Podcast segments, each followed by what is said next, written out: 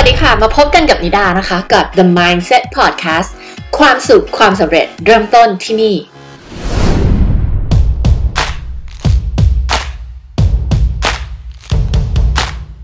สวัสดีค่ะ ต้อนรับเข้าสู่ The Mindset Podcast นะคะ วันนี้นะคะ เราจะมาคุยกันเรื่องของ manifestation นะคะ ถ้าหากว่าใครเคยดูหนังเรื่อง The Secret นะคะ ก็จะรู้ว่านะพูดเรื่องอะไร หรือบางคนอาจจะเคยดูแล้วก็ไม่เข้าใจว่ามันเป็นเรื่องของอะไร หรือบางคนอาจจะเคยได้ยินเรื่องของกฎแห่งแรงดึงดูด อาจจะได้ยินผ่านคนที่รู้จริง สอนจริง หรืออาจจะรู้ผ่านคนที่อาจจะรู้ไม่จริงแล้วก็สอนไม่จริงมาก็ได้นะคะ เพราะฉะนั้นเนี่ยนะเชื่อว่าหลายคนเนี่ยอาจจะมีความเชื่อหรือความรู้สึก ที่เป็นทั้งเชิงบวก แล้วก็เชิงลบเกี่ยวกับคำว่า law of attraction หรือว่ากฎแห่งแรงดึงดูด ซึ่งกฎแห่งแรงดึงดูดเนี่ยนะคะ law of attraction มันก็จะมีความเกี่ยวข้องกับมันเป็นคอนเซปที่ถูกสอนในหนัง หรือว่าหนังสือ The Secret นะคะซึ่งทำไมมันถึงชื่อว่า The Secret ก็คือนี่คือ The Secret ไงนี่แหละคือความลับที่มีแค่คนส่วนหนึ่งในโลกเท่านั้นที่รู้ก็คือเรื่องของ manifestation เรื่องของ law of attraction เรื่องของการที่เราคิดแบบไหนเชื่อแบบไหนต้องการแบบไหนแล้วก็ attract สิ่งเหล่านี้เข้ามาในชีวิตของเราจริงๆนะไม่ว่าจะเป็นเรื่องของเงิน การงานธุรกิจ ความรักทุกอย่างเราสามารถที่จะ attract เข้ามาหาตัวเราเองได้ทั้งหมด มันไม่ได้ง่ายแค่แบบ เออ คุณเอารูปรถเฟอร์รารี่มาติดไว้ที่ผนังห้อง แล้วก็มองมันทุกวันแล้วคุณก็จะได้รถเฟอร์รารี่นั้นมานะคะไม่ไม่ได้แปลว่าแบบนั้น ซึ่งมันมีมากกว่านั้น มันมีมากกว่านั้นนะคะ เดี๋ยววันนี้เราจะมาพูดว่ามันมีอะไรบ้าง คือมันมี 4 อย่างหลักๆ เลย 1. ก็คือ thought 2คือ emotion 3 คือ action 4 คือ belief นะมี 4 อย่าง มันมี 4 อย่างที่ มันต้องเกิดขึ้นนะคะเราถึงจะสามารถ manifest สิ่งเหล่านี้เข้ามาในชีวิตของเราได้ ทีเนี้ยจริง ๆ แล้วบางคนก็ได้ manifest บางอย่างเข้ามาในชีวิตของตัวเองแล้ว แต่ไม่รู้ตัวนะคะไม่รู้ตัวว่าตัวเองอะ่ะได้ manifest สิ่งเหล่านี้เข้ามาในชีวิตเรา การ manifest หรือว่า manifestation เนี่ยคือจริง ๆ แล้วหลาย ๆ คนได้ประสบกับตัวเอง โดยที่ยังไม่เคยอ่านหนังสือเล่มนี้ หรือว่ายังไม่เคยเข้าใจคอนเซปต์นี้เลย แต่พอมาอ่านหนังสือถึงได้มองย้อนกลับไปอ๋อตอนนั้นมันก็คือแบบนี้นี่เองนะคะ มันก็คือเหมือนแบบมันคือ manifestation อย่างนั้นนี่เองนะคะ ซึ่งมันคืออะไรล่ะนะคะ manifestation จริง ๆ แล้วอะค่ะ มันคือการที่เราเนี่ยอยากได้อะไรบางอย่างมากๆ แล้วเราก็เชื่อด้วยว่าเราจะได้สิ่งนี้ แล้วเราก็คิดถึงมันนึกถึงมัน จนเราสามารถ attract มันให้เกิดขึ้นได้จริงในชีวิตของเรานึกออกไหมคะคือเหมือนเราทำให้มันกลายเป็นความจริงขึ้นมานะคะมันดึดึงดูดสิ่งเหล่านี้เข้ามาให้เกิดขึ้นในชีวิตของเรา ซึ่งบางคนที่เคยสัมผัสเหตุการณ์แบบนี้หรือประสบการณ์แบบเนี้ยแล้วจะจะรู้ว่านะพูดถึงอะไร คืออยู่ดีๆ มันก็เกิดขึ้นมาโดยที่มันมาจากไหนไม่มีเหตุมีผลเลยอะไรเงี้ยนึกออกไหมแต่ถ้าเราถอย step ตัวเองกลับไปนึกว่าเราทำอะไรลงไปบ้าง เชื่อสิว่ามันจะมีองค์ประกอบของ 4 อย่างนี้ คือมันเป็นเรื่องจริง แล้ว เราเชื่อว่าวิทยาศาสตร์จริง ๆ วันนึงก็จะอธิบายเรื่องพวกนี้ได้ด้วยนะจริง ๆ ใครศึกษาเรื่อง quantum physics หรือว่า metaphysics physics ก็จะเชื่อเรื่องพวกนี้ ว่าพลังงานคือความคิดทุกอย่างที่อยู่ในสมองของคนเรา มันคือพลังงาน แล้วเราทุกคนเนี่ยมีคลื่นความถี่บางอย่าง คือ energy ที่เราปล่อยออกไปในโลกใบนี้อะทุกคนพยายามคิดตามแบบมุมมองที่เป็นวิทยาศาสตร์สุดๆเนาะคือนะค่อนข้างเป็นคนที่ไม่ใช่ค่อนข้างเหอะนะเป็นคนที่มีตรรกะมากๆนะเป็นคนที่แบบ logic base ก็คือคิดทุกอย่างเป็นตรรกะเป็นเหตุผล คือคนเราเนี่ย จะมี energy ถูกไหมเวลาที่เราคิดเรื่องบางเรื่อง สมมติเราคิดลบ เราคิดอะไรที่มันเป็น negative เนี่ย energy เราเป็นไง energy เราไม่ดีแล้วถูกปะเราปล่อยพลังงานไม่ดีพลังงานลบๆออกไปออกไปหาคนอื่นถูกไหมในขณะเดียวกันเวลาที่เรามีความสุขสุดๆ เวลาที่เรามี passion สุดๆ เนี่ยเป็นยังไงฮะพลังงานที่เราปล่อยออกไปมันเป็นยังไงคะมันเป็นบวก เรามีความสุข มันเหมือนแบบเจิดจรัส glow มีความสุข bright มากๆ แล้วพลังงานเนี่ยมันก็จะส่งออกไปถึงคนรอบตัวเรา ทีเนี้ย วิทยาศาสตร์ปัจจุบันมันอาจจะมองไม่เห็น หรือมันมีวิธีพิสูจน์ก็ไม่รู้แล้วมันไม่เห็นพลังงานเหล่านี้ แต่เรารู้สึกได้ถูกปะความคิดทุกอย่างที่เกิดขึ้นในหัวของเราเป็นพลังงาน บางคนอาจจะเคยสัมผัสเหตุการณ์ที่เหมือนเราเรียกว่าเทเลพาสอะที่เรานึกถึงใครบางคนที่เรามีความผูกพันเชื่อมโยงกับเขา ไม่ว่าจะเป็นคนรักคนในครอบครัวเพื่อนเราหรืออะไรก็แล้วแต่เนี่ยแล้วอยู่ดีๆเขาก็โทรมาเคยไหมเคยเกิดเหตุการณ์แบบนี้ไหมเชื่อว่าหลาย ๆ คนเคยเกิดเหตุการณ์แบบนี้ มันก็คือเป็นแบบ คลื่นพลังงานบางอย่างไงที่มันเกิดขึ้นจากความคิดเราแล้วมันส่งออกไปหาใครบางคน ทีเนี้ยในการที่เราจะ manifest บางอย่างให้มันเข้ามาในชีวิตของเราอะค่ะ อย่างที่บอกมันมีองค์ประกอบหลาย ๆ อย่าง ถ้าเกิดว่าเราเคยไปอ่านหนังสือ The Secret แล้วแบบหนังสือมันพูดลัดขั้นตอนไปหน่อยนึงนะคะ ซึ่งดาเองก็เคยคิดว่าไอ้หนังสือเล่มนี้มันบ้าหรือเปล่าอะไรเงี้ยนะคะ แบบคือณวันนั้นเราไม่เข้าใจเรื่องพวกนี้ แล้วเราว่าหนังสือมันอธิบายไม่เคลียร์นะคะ ถ้าลองไปอ่านมันก็จะมีหนังสือเล่มอื่นที่แบบเขียนได้เคลียร์กว่านี้แหละว่าจริง ๆ สเต็ปมันจะต้องไปแบบไหน คือมันไม่ใช่แค่เอารูปมานั่งดู เอาเรียกอะไรอะ่ะอยากได้รถรุ่นนี้อยากให้มีธุรกิจแบบนี้ก็เอารูปเหล่านั้นมานั่งแปะแปะแปะแล้วก็นั่งมองมันทุกวันเนี่ยมันไม่พอมันไม่พอนะคะ มันต้องมีหลาย ๆ อย่างเนอะในการที่คุณจะ manifest ให้สิ่งบางอย่างมันเข้ามาในชีวิตของคุณ ที่คุณจะดึงดูดให้มันเกิดขึ้นในชีวิตของคุณได้ให้มัน happen ให้มันกลายเป็น reality อะมันมีหลายอย่างนะเมื่อกี้บอกแล้วก็มี thought มี action มี belief แล้วก็มี emotion ทีเนี้ยเขาบอกว่าขั้นตอนแรกเลยที่เราจะ manifest เนี่ยเราต้องชัดเจนก่อนว่าเป้าหมาย คือสิ่งที่เราอยากจะได้มันคืออะไร มันคือเพื่อนกลุ่มใหม่ไหมมันคืองานอันใหม่ที่เราชอบไหมมันคือธุรกิจอะไรสักอย่างหนึ่งไหม มันคือเงินหรือเปล่า มันคือคู่ชีวิตคนใหม่หรือเปล่าอะไรเงี้ยนะคะ ไม่ว่ามันจะเป็นเรื่องอะไรอะคะ่ะ ให้เราชัดเจนก่อนว่า เป้าหมายเราคืออะไรนะคะทีนี้ตามหลัก manifestation เขาก็จะบอกให้เราเขียน ซึ่งอันเนี้ยเนี่ยเป็นคนที่เขียน journal โดยที่ไม่รู้ตัวมาก่อน ซึ่งอันนี้ก็แล้วแต่ทฤษฎีแล้วมันก็จะมีทฤษฎีหลากหลาย เอาเป็นว่านิดาไม่ได้ apply แบบตามเขาเป๊ะๆเนาะที่เขาบอกว่ามันจะมีหลักการที่แบบ ต้องเขียนกี่รอบต่อวันหรืออะไรพวกเนี้ยอะเอาพูดตรงๆนิดาไม่ได้ทำตามแบบนั้นนะคะ แต่พูดจริง ๆ ว่าเราเป็นคนเขียนเป้าหมายของเราค่อนข้างจะซ้ำหลายรอบ เพราะว่าเราเป็นคนชอบเอาอันนี้คือส่วนตัวนะ เป็นคนชอบเขียนโพสต์อิทแล้วบางทีอะเขียนไปแล้วแล้วก็ลืมว่าตัวเองเขียน ก็จะมีเขียนแปะประตู เขียนแปะใน journal journal diary planner เรียกว่าอะไรก็ตามเนี่ยก็มีประมาณ 3-4 เล่มที่ที่ใช้พร้อมๆกัน เพราะว่าเป็นคนบ้าซื้อไอ้ไอ้ของพวกนี้แล้วก็ชอบเขียนชอบจดอะไรไปเรื่อยเปื่อย นึกอะไรได้ขึ้นมาก็จะเขียนจดโพสต์อิทแล้วก็ไปแปะแปะแปะบางครั้งก็จะค้นพบว่าแปะซ้ำตั้ง3-4รอบเรื่องเดิมอะไรอย่างเงี้ยนึกออกไหมคะ ซึ่งมันก็เลยกลายเป็นว่าเออ หรือว่าเราแอบทำตามทำสิ่งนี้โดยที่เราไม่รู้ตัวนะคะ โดยที่เราไม่รู้ด้วยซ้ำเราทำมาก่อนที่เราจะรู้ด้วยซ้ำว่าเออมันมีหลักการนี้ว่าเราต้องเขียนเป้าหมายของเราซ้ำๆนะ ทีนี้เวลาที่เราเขียนเป้าหมายอะค่ะ คนเรารู้อยู่แล้วว่าเราเราวิชวลถูกไหมคนส่วนใหญ่ในโลกเราวิชวลคือเราเรียนรู้ผ่านการมองเห็น แล้วเวลาที่เรามองเห็นเป้าหมายที่เราเขียนลงไปบนกระดาษอะเอาแค่เราเขียนลงไปก่อน เอาแค่เขียนนี่บางคนก็ไม่กล้าเขียนแล้วนะ เพราะว่าอะไร คือรู้สึกว่าเขียนแล้วมันเหมือน ถ้าทำไม่สำเร็จเราจะทำให้ตัวเองผิดหวัง หรือถ้าเราเขียนลงไปมันเหมือนแบบเรากำลังสร้างคอมมิชเมนต์อะไรบางอย่างให้ตัวเอง แล้วเราก็เลยไม่อยากเขียน เรากลัวเฟลเรากลัวมันไม่สำเร็จ เรากลัวว่ามันทำไม่ได้ ลึกๆ เราเชื่อว่ามันทำไม่ได้ เราก็เลยไม่กล้าเขียนลงไป นึกออกปะคะ และนั่นคือเหตุผลที่ 90%ของคนไม่ได้ตั้งเป้าหมาย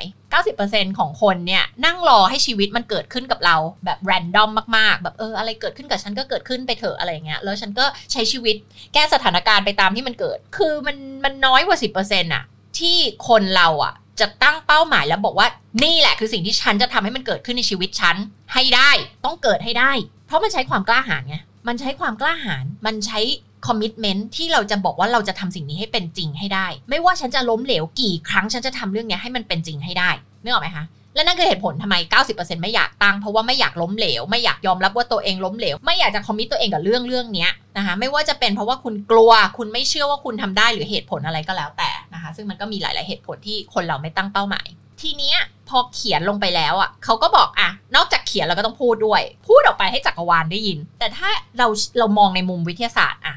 เนี่ยจะวิเคราะห์ให้ฟังว่ามันคือยังไงอะเมื่อกี้เล่าไปแล้วว่าถ้าเราเขียนมันคืออะไรคะมันเขียนคือเราเห็น เราเห็นคืออะไรคะเวลาเราเห็นมันก็อยู่ในโฟกัสของเราไง สมองมันเห็นเห็นเห็นเห็นเห็นทุกวันมองไปที่ประตูก็เห็นอีเป้าหมายนี้เห็นในตัวเลขนี้ มองไปในไดอารี่ planner ทุกวันเห็นแต่เรื่องนี้เรื่องนี้เขียนซ้ำๆๆใน Post-it อยู่เงี้ยจนมันเข้าไปอยู่ในจิตใต้สำนึกของเรา มันเข้าไปอยู่ในสมองของเรา มันทำให้เราโฟกัสกับเรื่องนี้ มันทำให้เราตอกย้ำอยู่ทุกวันว่าเราต้องทำเรื่องนี้ เราต้องทำเรื่องนี้ เราต้องทำเรื่องนี้นะ นึกออกปะคะอัตโนมัติก็สมองก็ต้องโฟกัสเรื่องนี้ การกระทำมันก็ต้องโฟกัสและสอดคล้องกับเรื่องนี้ถูกไหมซึ่งอธิบายแบบนี้มันก็ make sense สุดๆ ซึ่งรอบตัวเราเนี่ยมีข้อมูลอยู่ 2 ล้านอย่างโดยประมาณ แต่สมองของเรารับข้อมูลได้แค่วินาทีละร้อยกว่าข้อความเท่านั้น ข้อข้อความข้อมูลเท่าเหล่านี้ที่พูดถึงคือทุกอย่างที่อยู่รอบตัวเราเลย มันเป็น data นึกออกไหมอย่างเรามองไปที่คอมพิวเตอร์ บนคอมพิวเตอร์มีตัวหนังสือ มีนู่นมีนี่บนโต๊ะเรามีอะไรบ้างพวกนี้คือข้อมูลทั้งหมดเลย ที่มันอยู่แวดล้อมตัวเรา ถามว่าเรารับเข้ามาได้ทั้ง 2 ล้านข้อมูลนี้ในแต่ละวินาทีไหมไม่ได้ เพราะสมองเราจะ overload เรารับรับได้แค่ร้อยกว่าถูกไหมในแต่ละวินาที ดังนั้นเราก็ต้องโฟกัสสิว่าเราจะรับอะไรเข้ามา นะคะนั่นก็คือเหตุผลว่าถ้าคุณเป็นคนคิดลบไอ้ร้อยกว่าข้อความที่เข้ามาในสมองของคุณก็จะเป็นข้อความที่เป็นลบ ตื่นมาในทีวีมีแต่ข่าวร้ายอะไรเงี้ยเปิดโทรศัพท์มามีแต่คนมายุ่งกับฉันทำไมมีแต่คนอยากจะมาคุยกับฉันเนี่ยหงุดหงิดจังเลย มีแต่คนอยากจะมาอะไรมากมายกับฉันเนี่ยเออมองออกไปอากาศข้างนอกทำไมมันร้อนจังเลยนึกออกไหมคือสมองมันไปดึงเอาข้อมูลที่เป็นเชิงลบเข้ามาทั้งหมดเลย เพราะว่าเราโฟกัสกับข้อมูลที่เป็นเชิงลบ แต่สิ่งนี้มันจะไม่เกิดขึ้นกับคนที่เป็นคนคิดบวกที่เป็น positive thinker เพราะว่าอะไรสมองเขาโปรแกรมมาให้คิดบวก ให้เห็นแต่สิ่งที่เป็นบวก ตื่นมาก็เห็นแต่สิ่งดีๆ ชีวิตของฉันดียังไง ไม่ได้แปลว่าเขาปราศจากปัญหา แต่คือเขาอะโฟกัสในสิ่งที่มันเป็นสิ่งที่เป็น positive ถูกไหมผลลัพธ์คืออะไร ผลลัพธ์ชีวิตเขาก็ positive มากขึ้น เพราะว่าพอเขาเห็นแต่สิ่งที่ positive energy ของเขาก็ positive สิ่งที่เขาแสดงออกไปสิ่งที่เขาทำออกไปมันก็ positive และแน่นอนผลลัพธ์ที่กลับมามันก็ยิ่ง positive ช่วงไหนนึกถึงรถสีแดงก็จะเห็นแต่รถสีแดงช่วงนี้อยากซื้อรถสีแดงขับออกไปข้างนอกเห็นแต่รถสีแดง มีรถสีแดงเพิ่มขึ้นไหมไม่ไม่ได้มีรถสีแดงเพิ่มขึ้น แต่เพราะว่าเราโฟกัสกับเรื่องรถสีแดงเพราะช่วงนี้อยากซื้อรถสีแดงไงถูกไหมคะนั่นก็คือสิ่งที่มันยืนยันว่า เออ เราโฟกัสกับเรื่องอะไร ทุกอย่างที่เราทำทุกอย่างที่เรามองเห็น มันก็จะเป็นเกี่ยวกับเรื่องเรื่องนั้น นั่นก็คือเหตุผลที่ทำไมคุณเขียนลงไปแล้วเนี่ย มันถึง work ไงแล้วก็พูดออกไปด้วย ซึ่งส่วนตัวเป็นทั้งสองอย่างเลย เพราะว่าเป็นคนชอบเล่าให้คนอื่นฟังว่าเนี่ยตอนนี้ฉันมี mission แบบนี้นะเนอะไหมแบบเนี่ยตอนนี้ฉันจะทำรายการ reality show เกี่ยวกับการเปลี่ยนชีวิตคนให้คนได้มาเข้าใจเรื่องของการพัฒนาตัวเองพูดเรื่องเนี้ย พูดซ้ำๆๆๆๆเนี่ยถูกไหม คือจะจะเชื่อเรื่องจักรวาล ใครเชื่อเรื่องจักรวาลก็คือเนี่ยฉันพูดให้จักรวาลได้ยิน แต่ส่วนตัวแล้วอะไม่ได้คิดว่าพูดให้จักรวาลได้ยินด้วย ส่วนตัวคือพูดเพราะว่าอยากพูดเพราะอยากประกาศให้คนรู้ว่า ฉันทำสิ่งนี้นะ มาสิมาออดิชั่นสิ ถูกไหมคะ แล้วเราทำไปเพื่ออะไรทำไมเรามี belief ทำไมเรามี belief ว่าเราจะทำได้ หรือทำไมต้องทำคือมันมาพร้อมกันหมดเลย อันนั้นคือส่วนประกอบที่หนึ่งเนาะก็คือเราต้องเขียนลงกระดาษ แล้วเราก็ต้อง ประกาศเราต้องพูดบ่อยๆ เราต้องให้คนรู้ว่าเราทำสิ่งนี้ เอาเรื่องนี้ก่อนไอ้เขียนเนี่ยหลายคนก็ติดละคือไม่อยากเขียนลงไปเพราะอะไรไม่อยากคอมมิตกับเป้าหมายนี้ทนไม่ได้เดี๋ยวตัวเองล้มเหลวเดี๋ยวไม่สำเร็จแล้วมันรู้สึกเฟลกับตัวเองถูกไหมมันก็เป็นอีโก้อีกอะอีโก้ไม่อยากให้เรารู้สึกล้มเหลวกับตัวเอง ทีนี้อย่าว่าแต่เขียนเลยเขียนนี่มันส่วนตัวมากๆ ไม่มีใครเห็นบางคนยังไม่อยากเขียนเลยถูกปะไม่อยากแม้แต่จะคิดเลยด้วยซ้ำ แล้วบางคนก็เลยบอกว่าเออฉันพอใจกับชีวิตฉันอยู่แล้วชีวิตฉันโอเคอยู่แล้วฉันไม่ต้องตั้งเป้าหมาย ซึ่งแบบมันไม่ใช่เลยนะคะมันไม่ใช่เลยคือคนเราทุกคนสามารถจะพอใจกับชีวิตตัวเอง happy กับชีวิตตัวเอง แต่คนเรามันต้องมี ambition ที่อยากจะให้ชีวิตมันดีขึ้นกว่านั้นสิถูกไหมมันไม่ได้แปลว่าเราไม่พอใจในสิ่งที่เรามีนะเรามีเราพอใจเรา happy สิบเต็มสิบแต่มันต้องมี step ต่อไปที่เรามีความเขาเรียกอะไรพัฒนาตัวเอง เป็นคนที่ดีมากยิ่งขึ้น การที่คุณบอกว่าคุณไม่มีเป้าหมายที่จะพัฒนาตัวเองหรือดีกว่านี้แปลว่าอะไรคุณจะดีแค่นี้ คุณจะหยุดคุณจะไม่พัฒนาไปมากกว่านี้แล้วหรอ คุณจะจบหยุดแค่เวอร์ชั่นปัจจุบันของคุณเหรอ ถูกไหมแปลว่าอะไรคุณกำลังจะบอกคุณไม่มีศักยภาพที่จะเป็นเป็นคนที่ดีมากกว่านี้ เก่งมากกว่านี้อีกแล้วหรอ ถูกไหมนั่นคือสิ่งที่เดจะบอกเวลาที่มีคนบอกว่า ฉันพอใจในชีวิตฉันแล้ว ฉันไม่ต้องพัฒนาอะไรมากกว่านี้แล้วอะไรเงี้ยนะคะทีเนี้ยเอาแค่เขียนเนี่ยบางคนยังไม่กล้าเขียนเลย แล้วทีนี้จะพูดล่ะ ยิ่งเป็น another step ถูกไหมแต่จะบอกว่า ทำไมหลายคนยิ่งกลัวที่จะไม่พูดล่ะ ก็เพราะว่าถ้าคุณพูดออกไปแล้ว ถ้าคุณประกาศออกไปแล้ว สมมติคุณไปประกาศในโซเชียลมีเดียอย่างเงี้ย คุณประกาศใน Facebook Instagram Podcast Clubhouse อย่างเงี้ยมันคืออะไรอะมันเหมือนคุณต้องคอมมิตกับเรื่องนี้แล้ว เพราะถ้าคุณทำไม่สำเร็จคุณจะต้องแบบตายแล้วฉันต้องล้มเหลวแล้วคนทั้งโลกจะต้องรู้ว่าฉันล้มเหลวในเรื่องนี้เพราะฉันประกาศไปแล้วมันทำไม่สำเร็จถูกไหมแต่นิดาจะบอกเลยว่ามันดีมากที่คุณจะประกาศออกไป เพราะว่าพอคุณประกาศออกไปแล้ว คุณต้อง accountable กับผลลัพธ์เรื่องนั้นแล้วไง ถูกไหมแต่เชื่อจริงๆสิว่าคนที่ประกาศออกไปแล้วส่วนใหญ่ก็เพราะว่าตัวเองเชื่อว่ามันจะทำได้ไงถึงประกาศออกไป ทีเนี้ยเขียนลงไปแล้ว แล้วก็ประกาศออกไปแล้ว แล้วมันก็เป็นเป้าหมายที่คุณอยากได้จริงๆด้วยนะ คุณลองสังเกตเวลาที่คุณพูดถึงเป้าหมายอะไรบางอย่างสิหลายหลายๆคนพูดออกมาแล้วแบบคือน่าเป็นโค้ชอะน่าเป็นโค้ชที่เป็น train มาเป็นโค้ชจริงๆอะหนึ่งในทักษะของการเป็นโค้ชเนี่ยมันคือการฟังในระดับลึก deep listening แปลว่าฟังให้ได้ยินแม้กระทั่งคนที่เจ้าตัวเจ้าตัวที่พูดเนี่ยยังไม่รู้เลยว่าตัวเองอะแบบรู้สึกแบบนี้อยู่นึกออกไหมคะต้องฟังให้ได้แบบนั้น ฟังในสิ่งที่เขาไม่ได้พูด ฟังภาษากาย ฟังโทนเสียง ฟังพลังงานที่มันมากับคำพูดนั้น แล้วเราจะจับได้ว่า อืม ดูไม่ค่อยมี passion กับเป้านี้เป้าหมายนี้เท่าไหร่นะอยากได้จริงเหรอ มันจะทำให้เราฟังออกอ๋อคนนี้คนนี้ in กับเรื่องนี้จริง อะไรเงี้ยคนนี้อยากได้เรื่องนี้จริง คนนี้แบบมี passion จริง อันนี้เป็นเป้าหมายที่เขาอยากได้จริงๆ มันจะทำให้เราแยกออกถ้าเรารู้จักที่จะมี deep listening ทีนี้เป้าหมายที่เราบอกให้เขียนลงไปแล้วพูดออกมา มันก็คือไอ้เป้าหมายที่คุณอยากจะได้จริงๆนะ หลายคนเนี่ยเขียนลงไปแล้วพูดออกไปแต่ไม่ใช่เป้าหมายที่ตัวเองอยากจะได้จริงๆนะซึ่งมันก็แน่นอนว่าไม่รู้มันจะ work ไม่ work แต่มันก็คงจะไม่ใช่ได้ในสิ่งที่คุณอยากจะได้จริงๆ step ต่อไปเนี่ยเขาบอกว่าตามหลัก manifestation นะเขาบอกว่าเราต้องมี gratitude คือเราต้องขอบคุณในสิ่งที่ถูกส่งมาให้เรา ในปัจจุบัน ไม่ว่ามันคืออะไรก็ตาม มันอาจจะเป็น baby step มันอาจจะเป็น step ต่อไปที่ฉันจะเข้าใกล้สิ่งนี้ มากยิ่งขึ้น ไม่ว่ามันคืออะไรก็แล้วแต่ เช่น ฉันต้องการเงินเพิ่มมากขึ้นหุยมีโอกาสมีคนเข้ามาจ้างฉันให้ฉันไปทำงานอันเนี้ยขอบคุณมากเลย ถึงแม้มันจะเป็นแบบเงินที่ไม่ได้จำนวนเยอะมาก แต่แบบเรารู้สึกขอบคุณมากเลย เพราะเนี่ยแหละคือสเต็ปที่จะทำให้เราเข้าใกล้เป้าหมายของเรามากยิ่งขึ้นละนึกออกปะคะ มันเป็นเรื่องของ gratitude ทีนี้ลองนึกสิว่าถ้าเราไม่มี gratitude แล้วไม่มีความขอบคุณในสิ่งต่างๆ ที่ถูกส่งมาให้เราไม่ว่าจะเป็นคนเป็นสถานการณ์เป็นโอกาสหรือเป็นอะไรก็แล้วแต่ แต่เราโมวแต่นั่งบน่นโอ๊ยทำไมมันไม่สำเร็จสักทีโอ๊ยทำไมมันยากอย่างนี้โอ๊ยทำไมมันมีแต่อะไรเข้าไม่รู้เข้ามาในชีวิตเราทำไมมันมีแต่ปัญหามันมีแต่นู่นมันมีแต่นั่นนึกออกไหมคะยิ่งคุณพูดอะไรที่ลบๆที่คุณไม่ต้องการในชีวิตอะค่ะมันจะยิ่งเข้ามาเพิ่มมากขึ้น ซึ่งอันนี้ก็คือกฎแห่งแรงดึงดูดที่เราพูดถึงคือ law of attraction ยิ่งคุณพูดถึงสิ่งที่คุณไม่อยากได้ในชีวิตมากเท่าไหร่ มันจะยิ่งดูดสิ่งนั้นเข้ามาหาเรามากยิ่งขึ้น เพราะอะไร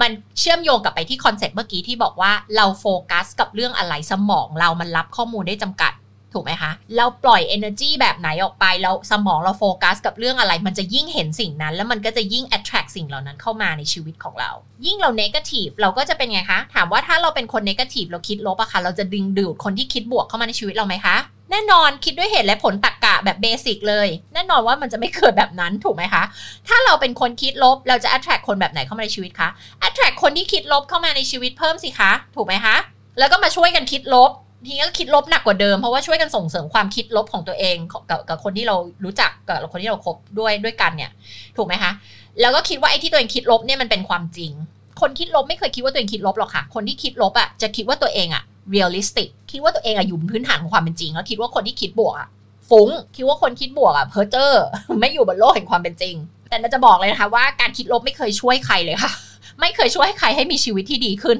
นะคะ อันนี้คือจะไปศึกษางานวิจัยหรืออะไรก็ได้นะคะ ทีเนี้ยพอเรามี gratitude นะซึ่งตรงข้ามกับสถานการณ์ที่ยกตัวอย่างให้ฟังเมื่อกี้คือ แทนที่เราจะบ่นพูดถึงสิ่งที่มันแย่ๆในชีวิตเรานู่นนี่นั่นไม่ค่ะ เราโฟกัสกับ gratitude คือสิ่งที่มันดีที่มันเข้ามาในชีวิตของเรา แล้วอันเนี้ยมันก็จะเป็นแบบฝึกหัดที่หลายๆ คนที่เพิ่งเข้ามาในวงการโคชชิ่งจะจะจะมักจะได้ยินก็คือเป็นแบบฝึกหัดที่บอกว่า ตอนเช้าตื่นมาให้เขียน 10 อย่างที่คุณขอบคุณในชีวิต ที่คุณมีอยู่ เชื่อไหมบางคนนึกไม่ออก เพราะว่าแหละไรคุณไม่ได้ฝึกที่จะมี gratitude เนี่ยคุณมัวแต่ฝึกที่จะมองหาสิ่งที่คุณไม่มีนึกออกไหมคะไม่มีอันนี้ไม่มีอันนั้นคนนั้นเก่งแต่ฉันไม่เก่ง คนนั้นมั่นใจแต่ฉันไม่มั่นใจ คนนี้มีแฟนที่ดีแต่ฉันไม่มีนึกออกไหมมัวแต่โฟกัสกับสิ่งที่ตัวเองไม่มี จน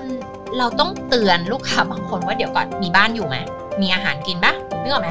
คือแค่นี้คุณก็โชคดีกว่าคนเยอะมาก ๆ ในโลกใบนี้แล้ว คุณมีน้ำสะอาดดื่มหรือเปล่า เออ คนที่คุณรักในครอบครัวของคุณยังมีชีวิตอยู่หรือเปล่า หรืออะไรอย่างเงี้ยนึกออกไหมคะ คือเรามัวแต่ไปมองหาคนส่วนใหญ่มัวแต่ไปมองหาสิ่งที่ตัวเองไม่มี แล้วก็ลืมไปว่าสิ่งที่เรามีอยู่มันมีเยอะมาก ๆ ไม่ว่าเราจะมีสถานะแบบไหน ไม่ว่าสถานการณ์ชีวิตเราจะเป็นยังไง เราจะมีบางอย่างที่เรายังมีอยู่ในชีวิตของเรา และนั่นแหละเขาถึงบอกว่า gratitude มันเป็นสิ่งที่สำคัญมากที่สุด 10 อย่างตอนเช้าสิ่งที่เราขอบคุณที่เรามีอยู่ในชีวิต ตอนเย็นจบวันเขียน 10 อย่างที่คุณขอบคุณ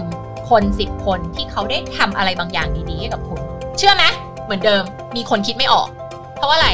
คุณไม่ค่อยได้ฝึก gratitude ไงไม่มีเลย วันนี้ไม่มีใครทำอะไรดีๆให้เราเลย จนเราต้องยกตัวอย่างบางอย่างที่มันเบสิกเช่น วันนี้ดิเราไปห้างมาแล้วรอปภคนนี้น่ารักมากเลย เปิดประตูให้เราแล้วก็ยิ้มให้เราด้วยอะไรแบบนี้หรือแบบ เอ้ยวันนี้เราหาที่จอดรถไม่เจออะเราเราลุกจะจำไม่ได้ว่าเราเอารถไปจอดไว้ตรงไหนแล้วรปภคนนี้ก็แบบให้เราฝากของไว้ แล้วก็ช่วยวอหารปภคนอื่น แล้วก็อุ้ยเดินหารถให้เราใหญ่เลยอะไรเงี้ยน่ารักมากๆเลยแล้วก็มารยาทดีแล้วพูดกับเราดีมากเลยอะไรเงี้ยก็เป็นสิ่งที่คุณมี gratitude ได้แล้วนะทีนี้ถามจริง ๆ ว่าเวลาที่เรามี gratitude อะเรามีความทุกข์มากขึ้นหรือเรามีความสุขมากขึ้น มันมีความสุขมากขึ้นสิ เพราะว่ามันเห็นสิ่งดีๆ ที่คนทำให้กับเรา มันเห็นสิ่งดีๆ ที่เรามีอยู่ในชีวิตแทนที่เราจะไปนั่งมองหาสิ่งที่มันขาด เวลาที่เราไปมองหาสิ่งที่มันขาดมันเกิดอะไรขึ้นในตัวเราคะ ความทุกข์ ความหงุดหงิด โมโห โกรธ อะไรก็แล้วแต่ เป็น negative feeling ทั้งหมดเลย แต่เวลาที่เรามี gratitude หรือเรามองสิ่งที่เรามี สิ่งที่คนทำให้เรา สิ่งดีๆ ที่คนทำให้เรา เราก็จะมีความสุขมากขึ้น ถูกไหมคะ ราะฉะนั้นให้เราขอบคุณกับสิ่งที่มันมีอยู่ในชีวิต สิ่งที่มีคนส่งมาให้เราในชีวิต โอกาสต่างๆ ที่ส่งมาให้เรา ซึ่งถ้าใครเชื่อเรื่องจักรวาลก็จะเชื่อว่าจักรวาลส่งสิ่งนี้สั่งสิ่งเหล่านี้มาให้เรา ทีเนี้ยสเต็ปต่อไปคือ เราจะต้องปล่อยวาง ซึ่งเขาเรียกอะไรต้องไม่ใช่ปล่อยวางแต่ว่าแบบไอสิ่งที่มันเป็นแรงเสียดทานต่างๆ ความคิดที่มันเสียดทานต่างๆ limiting belief คือความเชื่อที่จำกัดตัวเองต่างๆ เนี่ย มันขวางเราอยู่ เราต้องไปเปลี่ยนมัน ใครที่มีหนังสือ shine from within เนี่ย ส่องแสงเจิดจรัสจากภายใน หนังสือของนิดาเอง ใครที่ยังไม่มีไปซื้อเลยนะคะ มีอีบุ๊กด้วย ช่วงนี้ออกจากบ้านไม่ได้ก็ไปสั่งซื้อจากช่องทางอีบุ๊กต่างๆ มีหมดเลย shine from within ในนั้นจะมีเทคนิคที่ ช่วยให้คุณ remove limiting belief แล้วแทนที่ด้วย empowering belief ก็คือสร้าง belief ใหม่ที่มันช่วยส่งเสริมชีวิตคุณให้คุณทำเป้าหมายของคุณให้สำเร็จได้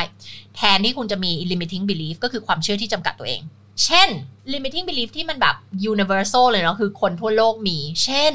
ที่มันขัดขวางความสำเร็จความสุขเราอยู่ เช่น ฉันไม่ดีพอ ฉันไม่เก่งพอ ฉันไม่มั่นใจ ฉันไม่คู่ควรกับสิ่งดีๆ คนรวยเป็นคนไม่ดี การมีเงินเยอะๆ ไม่ดีนะเเงินเป็นเรื่องหายากอะไรเงี้ยเหล่านี้เป็น belief ที่ถ้าเราเชื่อแน่นอนสิคะ ว่ามันจะขัดขวางความสุขความสำเร็จในชีวิตเรา เช่น ถ้าคุณเชื่อว่าเงินหายากเนี่ยเวลามีโอกาสที่คุณจะได้หาเงินคุณจะไปรับโอกาสเหล่านั้นไว้ไหม ไม่ เพราะคุณเชื่อว่าเงินหายาก คุณก็จะเชื่อว่า อุ๊ย โปรเจกต์อันนี้เข้ามา ไม่น่าจะทำได้ น่าจะยาก น่าจะมีคู่แข่งเยอะ อุ๊ย เพราะว่าอะไร เพราะว่าเงินมันหายากไง คุณไม่คิดว่าคุณจะไปได้เงินก้อนนี้มาจากโปรเจกต์นี้ได้ เพราะว่าเงินมันหายาก หรือถ้าใครเชื่อว่าเออคนรวยเป็นคนไม่ดี คนมีเงินเยอะๆ คือคนเห็นแก่ตัวอย่างเงี้ย แน่นอนภายในระดับจิตใต้สำนึกมันไม่มีใครอยากเป็นคนไม่ดีถูกปะถ้าคุณเชื่อว่าคนรวยเป็นคนไม่ดี คนรวยเป็นคนเอาเปรียบคน คนรวยไปโกงเขามาหรืออะไรก็แล้วแต่เนี่ยนะคะ แน่นอนภายในระดับจิตใต้สำนึกของคุณคุณก็ไม่อยากจะรวยไงถูกปะ คุณก็จะมีปัญหาเรื่องการเงินอยู่ตลอดเวลา เพราะว่ามันมี belief เหล่านี้นี่แหละอยู่ในระดับจิตใต้สำนึกที่มันขัดขวางเราอยู่ เพราะฉะนั้นถ้าเรามีความเชื่อเหล่านี้มันมีแรงเสียดทานต่อต้านไอสิ่งที่เราอยากจะได้อะขวางเราอยู่นะคะ เราต้องเอามันออกไปนะซึ่งอันเนี้ย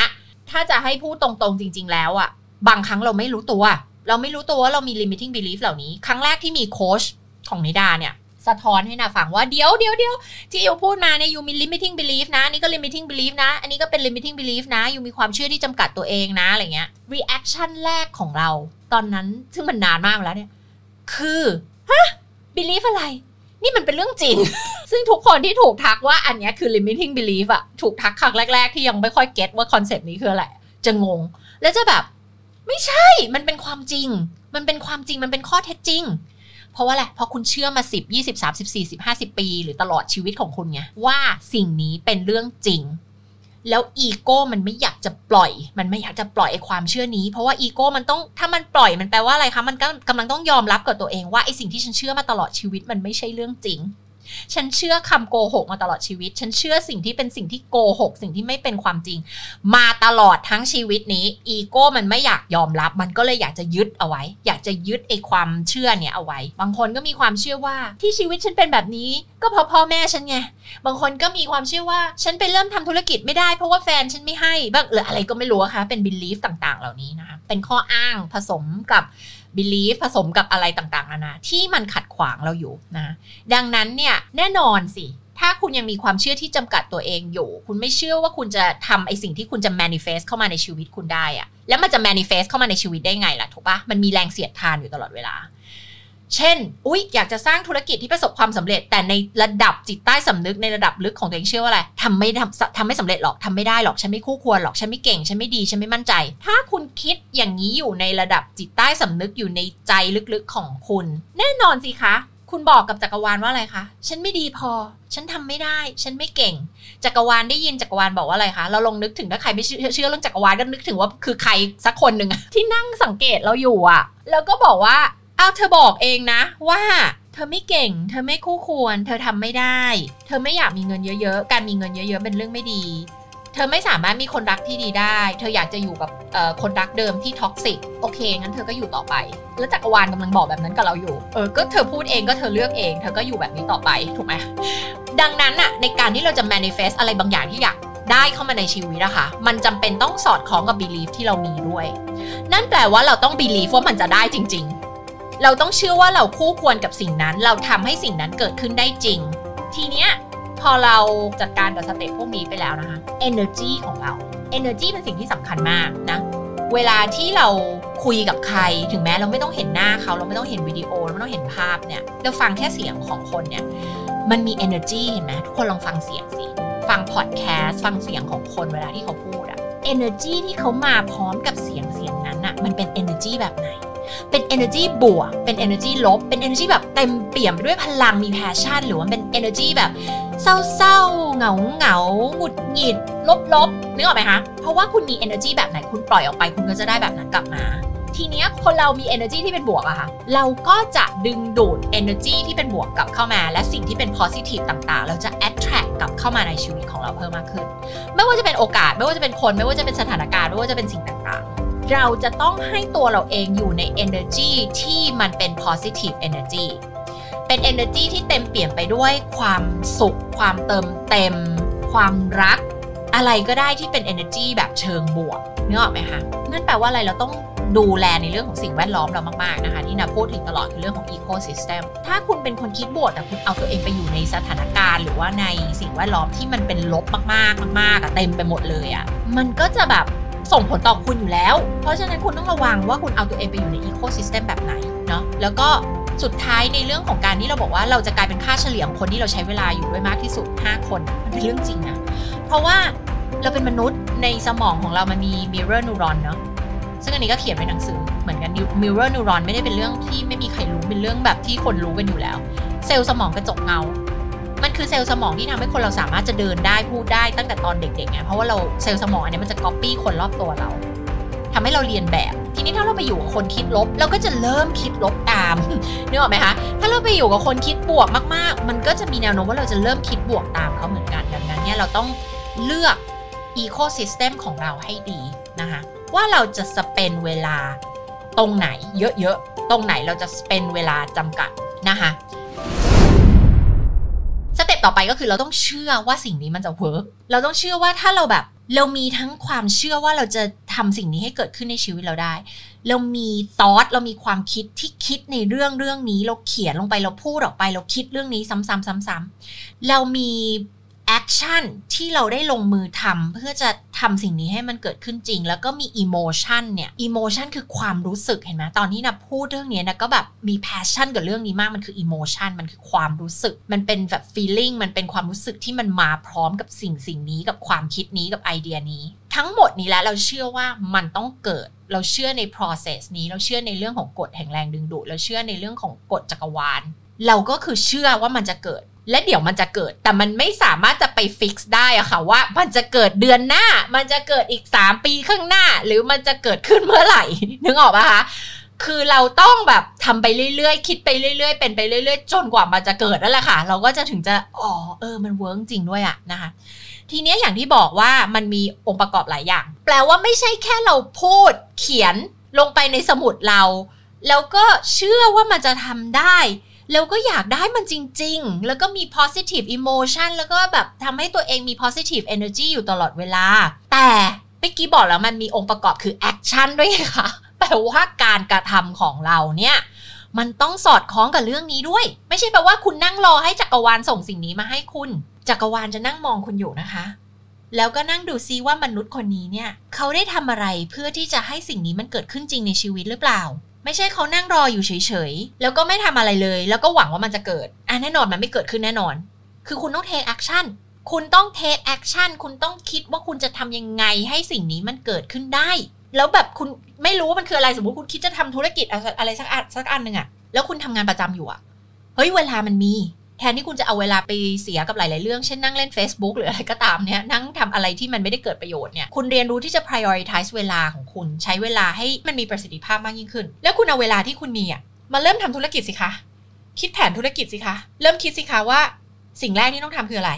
เริ่มทำสิคะ ถูกไหมคะ ปีหนึ่งมี 365 วัน คุณมีเวลาเหลือวันละ 2 ชั่วโมง มันคือปีละ 700 กว่าชั่วโมงเลยถูกไหมคะ ในเวลานี้คุณสร้างธุรกิจขึ้นมาได้นะคะ ไม่ได้บอกว่าคุณต้องเวลาออกจากงานนะคะแต่มันเป็นอีโก้ของเราอีกไงที่บอกว่าอะไร ไม่มีเวลา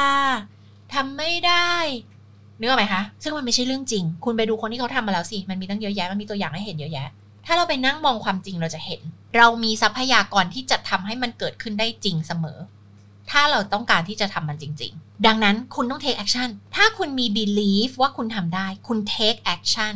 คุณคิดเรื่องนั้นซ้ำๆคุณเขียนลงไป คุณประกาศให้คนรู้ คุณพูดซ้ำๆคุณหมกมุ่นกับเรื่องนั้นซ้ำๆซ้ำๆๆๆ คุณมี emotion ที่เป็นเชิงบวก และอยากได้สิ่งนั้นจริง ๆ คุณ take action take action ที่จริงจังทำไปเรื่อยๆ เนี่ย มันจะเกิดขึ้น มันจะ manifest เข้ามาในชีวิตของคุณได้ ถ้าใครฟังมาถึงขนาดนี้แล้วก็ยังงง ขอแนะนำให้ ใครที่มี Netflix นะคะ ไปดูมันมีอยู่ใน Netflix คือ The Secret แล้วมันมีหนังสือด้วย แต่หนังสือนี่ไม่ไม่รู้ทุกวันนี้เขาทำไปถึงเวอร์ชันไหน แล้วก็อาจจะไม่แน่ใจว่ามันจะอ่านรู้เรื่องหรือไม่รู้เรื่องนะคะ แต่ลองไปดูหนัง The Secret ดู แล้วก็ใครที่อยากจะดูเรื่องอื่นเขาขอแนะนำ The Matrix 3 ภาค concept หนึ่งที่จะพูดถึงตลอดก็คือเรื่องกินยาเม็ดสีฟ้าหรือยาเม็ดสีแดง ก่อนที่เราจะไป manifest ทั้งหมดนี้เข้ามาในชีวิตได้เนี่ย เราต้องตื่นมาเจอกับความจริงก่อน ความจริงของโลกใบนี้ ความจริงที่ว่าเราเองควบคุมชีวิตของเราร้อยเปอร์เซ็นต์ความจริงที่ว่าคนส่วนใหญ่ในโลกเนี่ย เราอยู่ภายใต้ mass hypnosis กัน ก็คือเราถูกสะกดจิตโดยสังคมระบบการศึกษาพ่อแม่การเลี้ยงดู เฮ้ย คนเราจะมีความสำเร็จหรือว่าประสบความสุขและความสำเร็จในชีวิตเนี่ย มันจะต้องเป็นแบบนี้ มันต้องเป็นเส้นทางนี้นะคะ ปูไว้ให้เราเรียบร้อยแล้วนะคะ บางคนอาจจะได้รับเมสเซจมาว่า ไม่ต้องทำสิ่งที่ตัวเองรักหรอกทำสิ่งที่มันเป็นอาชีพที่น่าเชื่อถือ หาเงินได้เยอะ ๆ ดีกว่า ไม่มีความสุขไม่เป็นไรหรอกทนมันต่อไปนะบางคนอาจจะได้รับเมสเซจมาว่าเราไม่ดีพอเราไม่เก่งพอ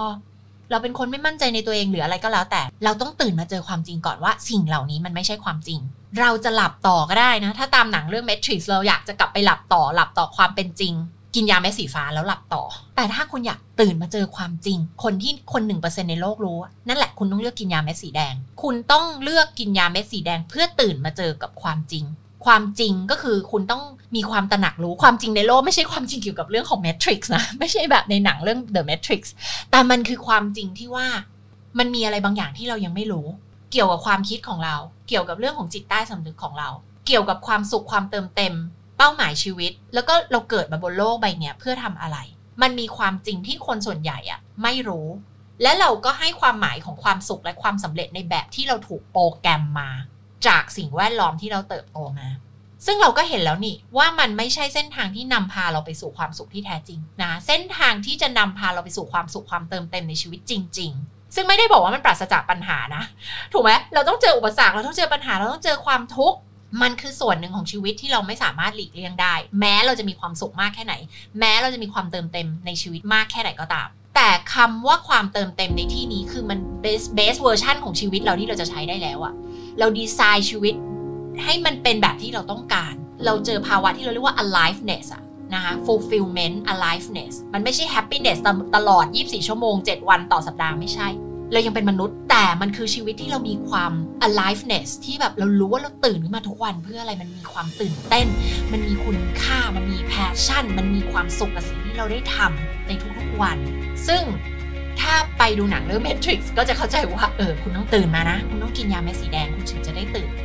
แล้วถ้าวันที่คุณตื่นอะคุณกลับไปหลับต่อไม่ได้แล้วด้วย เพราะว่าคุณตื่นมาเห็นความจริงแล้วไงแล้วถ้าคุณตื่นมาเห็นความจริงแล้วคุณยังไม่ลงมือทำอันนั้นก็เป็นความเจ็บปวดอีกระดับหนึ่งอีก เพราะฉะนั้นคุณตื่นแล้วคุณต้องลงมือทำเพื่อสร้างชีวิตในแบบที่คุณต้องการให้มันเกิดขึ้นจริง แล้วคุณได้เป็น best version คุณจะมีความสุขความสุขที่ล้นออกมานอกแก้วนั้น แก้วที่เต็ม ด้วยความสุขอันนั้นนะคะ ส่วนที่ล้นออกมาคุณจะส่งต่อให้คนอื่นคนรอบตัวคุณได้ ดังนั้นใครที่บอกว่าเราทำเพื่อครอบครัวเราทำเพื่อลูก เราทำเพื่อคนที่เรารัก สิ่งที่สำคัญที่สุดคือตัวคุณเองนั่นแหละต้องมีความเติมเต็ม มีความสุข มี aliveness ในชีวิตให้ได้ก่อน เพราะถ้าคุณไม่ได้เป็นอย่างนั้น คุณไม่สามารถจะส่งสิ่งเหล่านี้ให้กับคนรอบตัวคุณได้ ฝากไว้นะคะสำหรับใครที่ยังไม่ได้ไปดู The Secret นะคะแล้วก็ใครที่ไปดูมาแล้วนะคะ แล้วก็ฟังพอดแคสต์ตอนนี้แล้วแบบเกิดความสงสัยกับเรื่องนี้ส่งคำถามมาได้นะคะ ที่ IG ของนิดานะคะ แล้วก็ใครอยากให้มาทำพอดแคสต์สืบเนื่องต่อจากตอนนี้ หรือว่าทำ IGTV ทำ Master Class ต่อในเรื่องนี้นะคะก็ส่งข้อความมาบอกกันได้นะคะสำหรับวันนี้นะคะ ขอให้สนุกสนานนะคะ กับการไป manifest สิ่งต่างๆ ที่คุณอยากจะให้เกิดขึ้นในชีวิตของคุณนะคะ ไม่ว่าจะเป็นการงานความรัก เงิน ความสัมพันธ์ เพื่อน อะไรก็ได้นะคะ ที่คุณอยากที่จะเห็นเกิดขึ้นในชีวิตของคุณ ตัวตนของคุณในเวอร์ชั่นที่คุณอยากจะให้เป็น อะไรที่คุณอยากจะ manifest เข้ามาในชีวิตของคุณนะไปลุยกันได้เลยนะคะ อย่ารอนะคะ เพราะว่าไม่มีใครส่งมาให้คุณค่ะ มันคือตัวคุณเองนะคะที่ต้องรับผิดชอบร้อยเปอร์เซ็นกับสิ่งนี้ว่ามันจะเกิดหรือไม่เกิดกับชีวิตของคุณ แล้วเรามาพบกันใหม่ครับ The Mindset Podcast นะคะ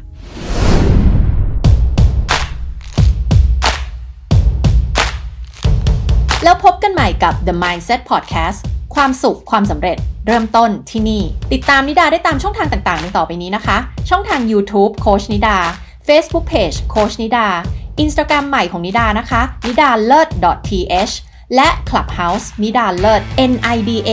L E A R D นะคะ แล้วอย่าลืมกด subscribe The Mindset Podcast กันด้วยนะคะ การกด subscribe จะได้ไม่พลาดการแจ้งเตือนเวลาที่มี episode ใหม่ๆ ออกมาค่ะ แล้วนิดาจะขอบคุณมาก ๆ เลยนะคะสำหรับใครที่ฟัง The Mindset Podcast แล้วรู้สึกว่าได้คุณค่าได้ประโยชน์ อยากจะขอให้ช่วยกด review podcast ให้ด้วยนะคะ จะช่วย podcast ของเราไต่อันดับเป็น podcast อันดับต้น ๆ ได้ไวขึ้น ทำให้คนได้ฟังเพิ่มมากขึ้น แล้วก็ได้ประโยชน์จาก podcast ของเราเพิ่มมากยิ่งขึ้นค่ะ หากคุณเป็นเจ้าของธุรกิจ Expert Based ธุรกิจ Coaching Consulting หรือธุรกิจ Service Based และสนใจสมัครเข้า online workshop กับนิดานะคะ เป็นเวิร์กช็อปที่จะช่วยคุณคิดแพ็กเกจตั้งราคา เพื่อขาย Expertise และ Service ของคุณนะคะ เป็นเวิร์กช็อปกลุ่มเล็ก ๆ ทาง Zoom นะคะ ให้ส่งข้อความมาได้ที่ Facebook Page โค้ชนิดาหรือ Instagram ใหม่ของนิดานะคะนิดาเลิศ .th แล้วพบกันใหม่กับ The Mindset Podcast พื้นที่สำหรับทุกคนที่ต้องการค้นหาเป้าหมายชีวิต ดึงศักยภาพสูงสุดของตัวเองออกมา แล้วสร้างชีวิตในแบบที่ฝันเอาไว้ The Mindset Podcast ความสุขความสำเร็จเริ่มต้นที่นี่